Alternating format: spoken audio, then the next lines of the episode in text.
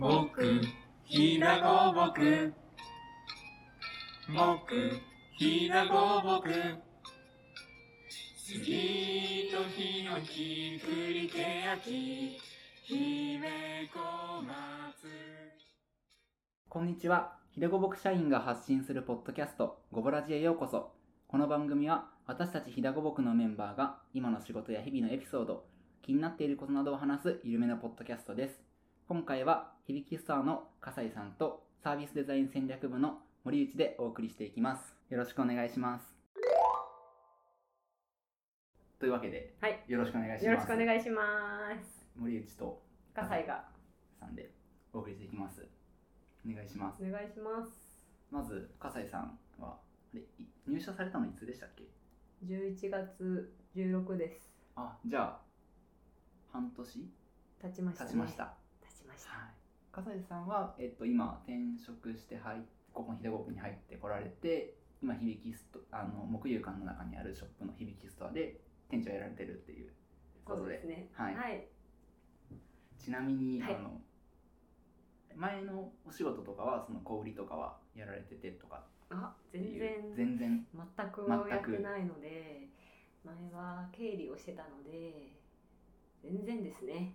全然えあの新しい仕事とかあの新しい会社とか慣れましたか？いや、あの、環境になれるのは割と得意なので、慣れました。そう、転職が2回目っていうのと、そもそも、あの、1社目では転勤もあったので、あへえそう、なので、初めて知りま本当した三うん、3年も経ってないうちに別の店舗に移動したので、特にそのなんか新しい場所に一人で行くっていうことに関してはそんなに抵抗がもうないです。う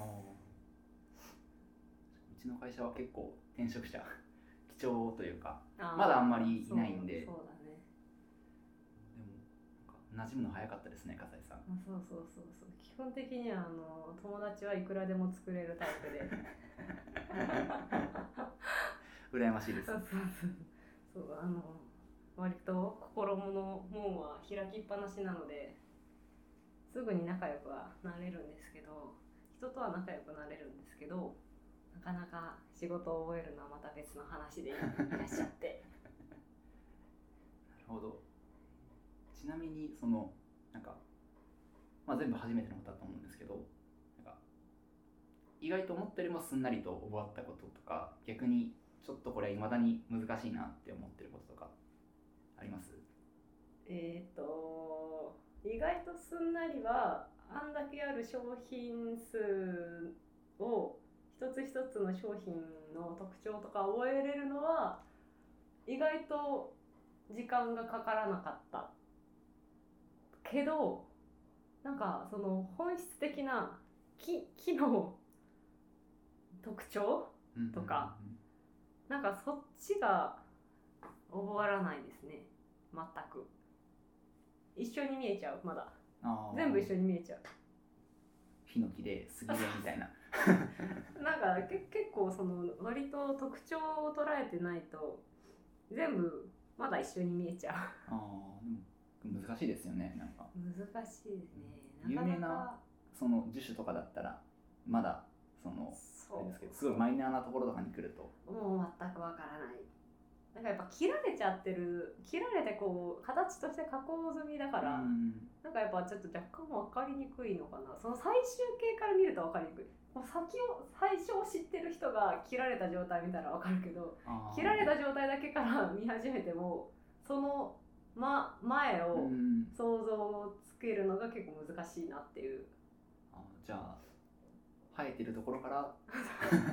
そう本当は生えてるところからこう自分で伐採してカットして 形を作るっていうのをした方が、まあ、一番分かりやすいうん。ね結構大掛かりに、大掛かりに。いやでもねあるならそれぐらい、うん。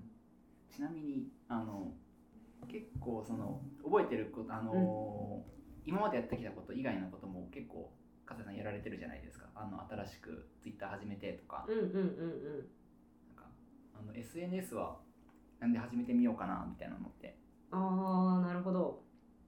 SNS はやっぱりこう響きストアが全然知られてないからもう手っ取り早く多くの人に知ってもらえるのがもう SNS しかないなっていうところででもともとインスタは媒体があったのでそれを使って、まあ、ちょっと自分なりに工夫したのと、まあ、ツイッターはやってなかったので、まあ、とにかく手段は多い方がいいかなっていうことで SNS は始めました。ツイッターはそのプライベートとかでは使っててみたいな感じだったんですか？あでも全然使ってない。自分ではほぼほぼ検索用とかにしか使ってなくて。なんか結構加瀬さんのインスタおもろいなって思いながらいつも見てるんですけど。うん嬉しい嬉しい。ちょでもなんか自分で見返すと本当になんかうわまたやってるわーっていう感じが。またなんかすごいこう自分の好きなようにやってるわーっていう感じがすごいする。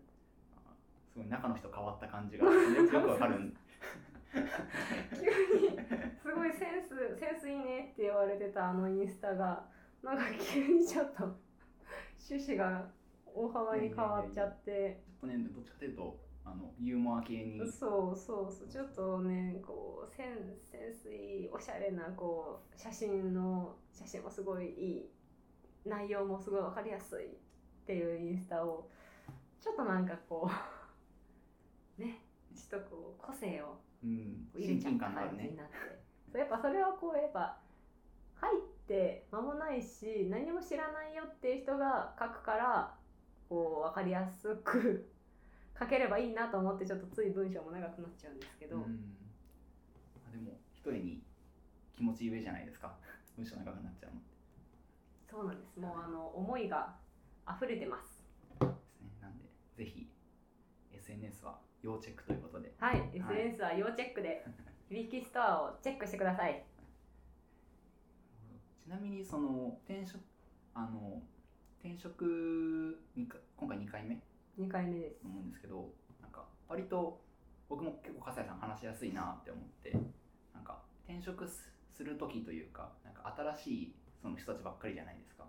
うなんかそういう場に飛び込む時になんか考えてることとかってあったりするんですか？えーっと考えてることか。か。ん意識してることみたいな。意識してること。意識しないことを意識してます。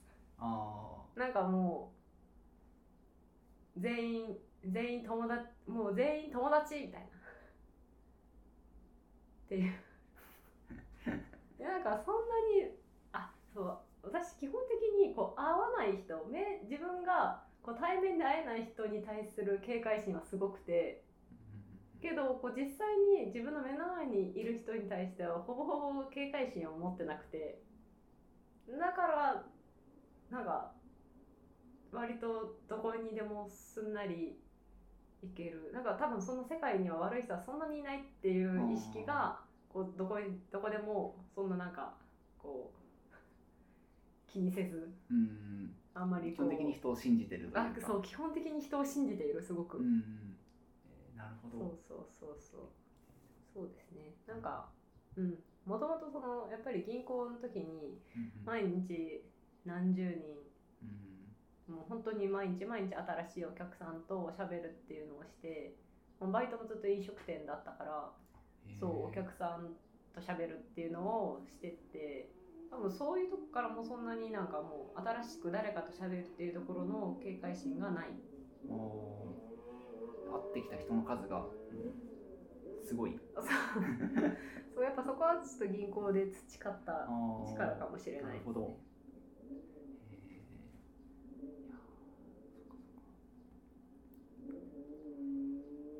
さんの対人能力にはそういうところがバックボーンとしてあったっていう。そうそうそうですね。やっぱそういうのはあの質より量で。ああじゃあそのその社会最初が銀行だったんですよね、その大学生の時とかよりも、うん。あのその社会人になってからの方がうん。やっぱりなんか、あの対人その人と仲良くなる力は上がったなみたいなのは、感じはあるんですか？う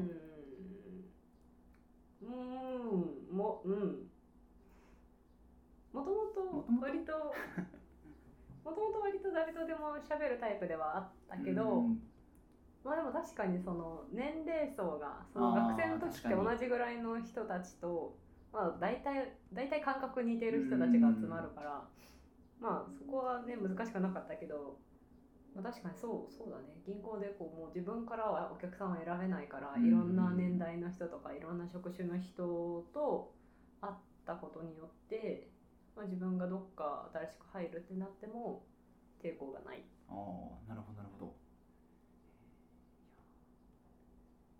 勉強になります。勉強してください。そうなかなかねいないね。2回も転職しちゃって。しちゃっ2 回も転職しちゃってるからそう本当にでもそ全然そのなんか転職に抵抗がなくてうん。なんかすごいやっぱよく言うのはもう何年もいるしこのなんか慣れ慣れててちょっとそこからこうまた新しいところに行くのはちょっとなんかこう引けるというかうん。ちょっとためらうなみたいな。っていうのはよくその転職に悩む人は割と言ううん。けど、そうやっぱ結局なんかその給料がどうのこうのよりもその環境ってすごいとどまる理由にすごいなってるなっていうのは思って。うんでで もなんか私はそのそこの点があんまり別に一生会えなくなるわけじゃないしその辞めたところで、うん。別に新しいところに行くのもまた新しい誰かと出会えるからよくないみたいな。なんか友達がいるだけだからよくないっていう感覚がすごいあるのであまり失うものはないぞと。もうない増えるものばっかりじゃない？ああまあそうですよね。別にその、まあ、気が合う人は別に引き続きうん。会えばいいし、うん。なるほど。じゃあ笠井さんは転職をするために友達を増やしていくと。そうそうそうそうそう。そのうち岐阜県内の人全員友達になっちゃうかも。しれない見習って。葬式がすごくなりそうですね。岐阜県中からバねわどうしようかな。県庁とかであげてもらおうかなじゃあ。お聞きいただきありがとうございました。今回のゴブラジいかがでしたでしょうか？今回は響きスターの笠井とサービスデザイン戦略部の森内でお送りいたしました。感想ご意見ご質問などはぜひぜひ概要欄のメールアドレスへお寄せくださいそれではまた次回の放送でお耳にかかりましょう。ありがとうございました。みんなの町のひだごぼく。みんなの町のひだごぼく。